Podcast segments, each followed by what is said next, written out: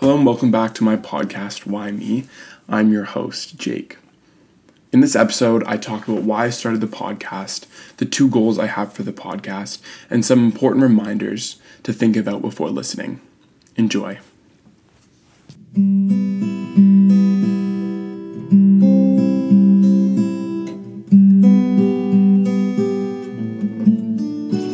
So, this story starts probably about two years ago when I was diagnosed with depression right before going to university for the first time.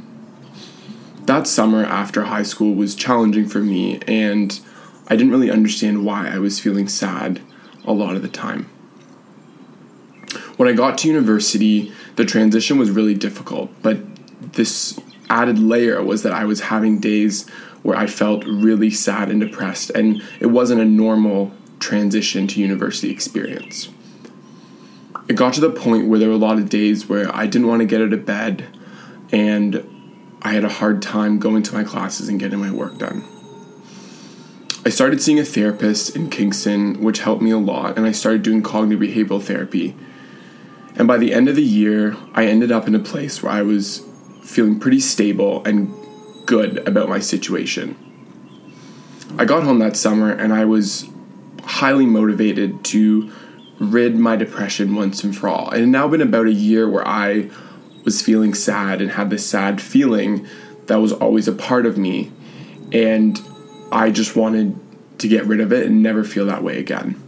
So that summer, I did everything that I possibly could to run away effectively from how I was feeling. I did cognitive behavioral therapy, I exercised every day, and I meditated. By the end of the summer, I was feeling really strong and excited to go back to university. Then, when I got back to university, everything changed. I, the moment that I was back at university, I had the same sadness feeling that I had from first year, and it really caught me by surprise. At this point, I'd thought that I'd completely rid myself of depression, and when it came back, I felt as if I was a failure and I was really unsure of myself. The first night back at university was really difficult. I was sad, scared, and I felt really alone. For the next two weeks, these feelings continued, and I didn't know what to do. Up until this point during the summer, I, I had strategies to deal with how I was feeling, but suddenly when I was back at school, the way I was feeling was too strong and the strategies weren't working. It got to a point where I was so tired and worn down from feeling sad some of the time and then happy that I decided that I had to go home. I knew that I couldn't do this anymore. So I talked to my therapist and we made that decision that I was going to go home for the semester. When I got home, initially I tried to convince myself that I wasn't actually struggling with depression and that I was just overreacting to the whole situation. I still hadn't fully accepted what was going on in my head. At first, as I said, I didn't really know what I was doing. But then as time continued, I kept feeling sad and I started to get therapy.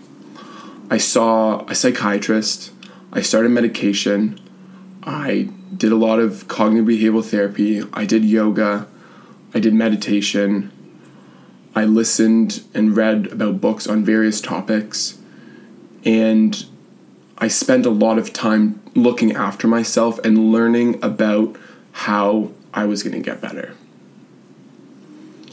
this three month period in my life was extremely difficult, challenging, and draining. I can talk about it, but for me to actually go back and relive those moments is really scary.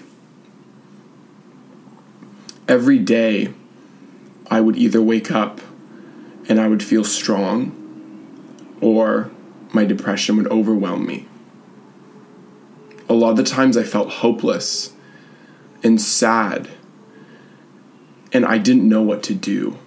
I was absolutely terrified that this feeling was going to stay with me forever and that I was not going to get rid of it. Over time, I learned as I learned more about depression, I became aware of the way that it made you feel and I started to label the way that I was feeling. It was as if I had this other voice or person inside me. And I was able to be aware of that person as a separate identity from me, if that makes any sense. So I learned through this to ignore and live with this sad person who is inside me. I talked to numerous people as well who had suffered. Some gave me a lot of hope, others didn't. But I learned from them what strategies had worked for them and how they had gotten through it. Eventually, I started to feel a lot stronger, and January rolled around where I was set to go back to university. I was terrified to go back to university. There were multiple times during the fall where I just thought I couldn't, I needed to stay home. But I did. The first three days were absolutely awful. I was anxious almost the whole day. I felt awful, I felt alone, and I felt sad. After all the progress that I had made, I was terrified that it was all just going down the drain. But I had put so much work into learning about depression, and I knew what to do now. I started exercising again. I went to yoga every single day that first week. I spent more time with my friends and spent less time by myself in my head. I got up my cognitive behavioral therapy.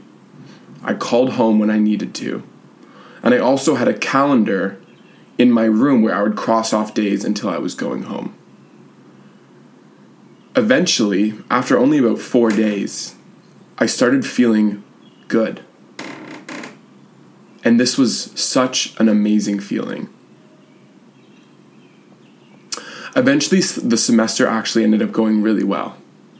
Of course, I still had days where my friend, my depression was there, but I wasn't scared of it anymore. I knew how to live with it, and I knew what to do when it was there. I didn't listen to what it was telling me. And so it was a comfortable feeling that I'd gotten used to, and I knew what to do. There were also many moments last semester where I felt this overwhelming feeling of gratitude for the time that I had taken to take care of myself. And this was such a nice feeling. It was reiterating the idea that I had made the right decision, which I wasn't always sure of. Now it's the summer after second year, and I'm doing really well.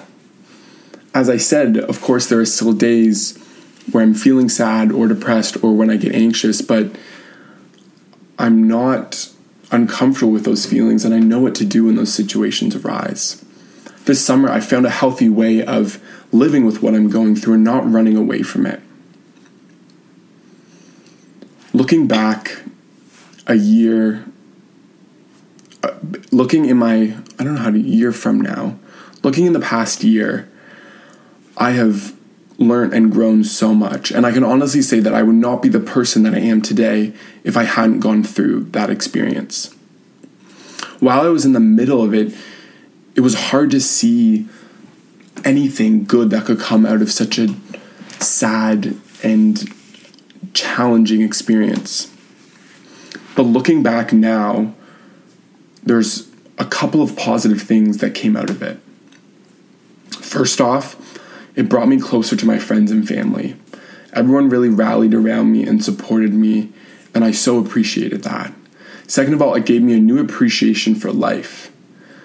I've learned to appreciate the little things in life, but also appreciate really happy times. And finally, it gave me the ability to help others. When I went back to school, I decided that I wanted to be really open and vocal about the decision I made.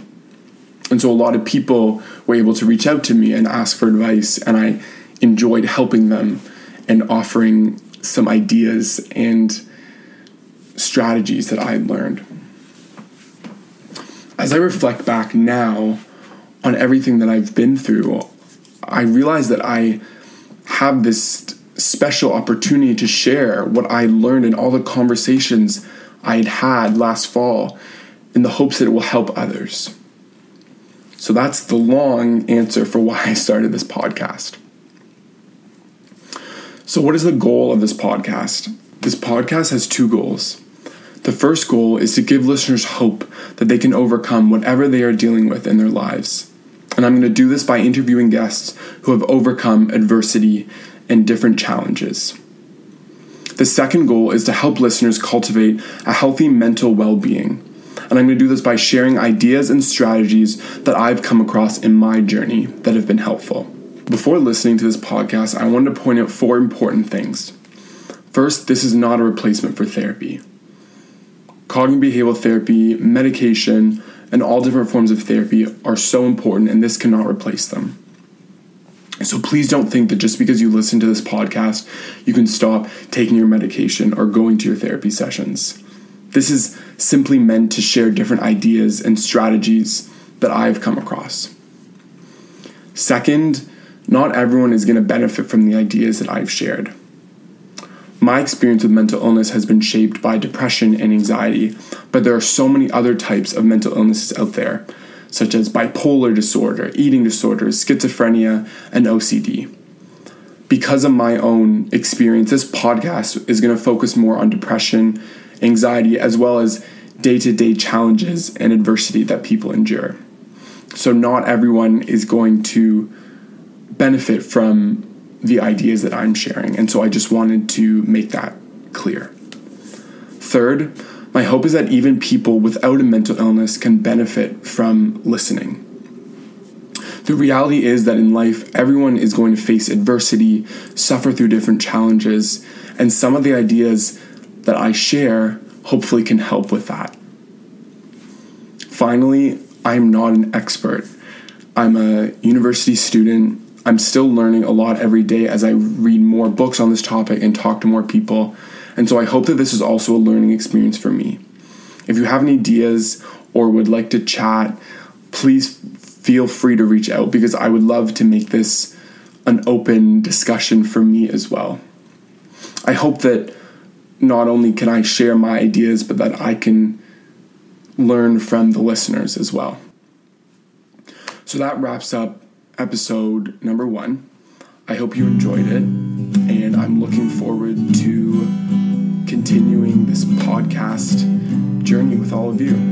Thank you so much for listening.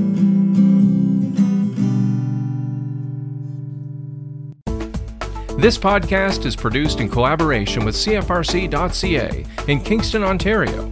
CFRC is located on traditional Anishinaabe and Haudenosaunee territory.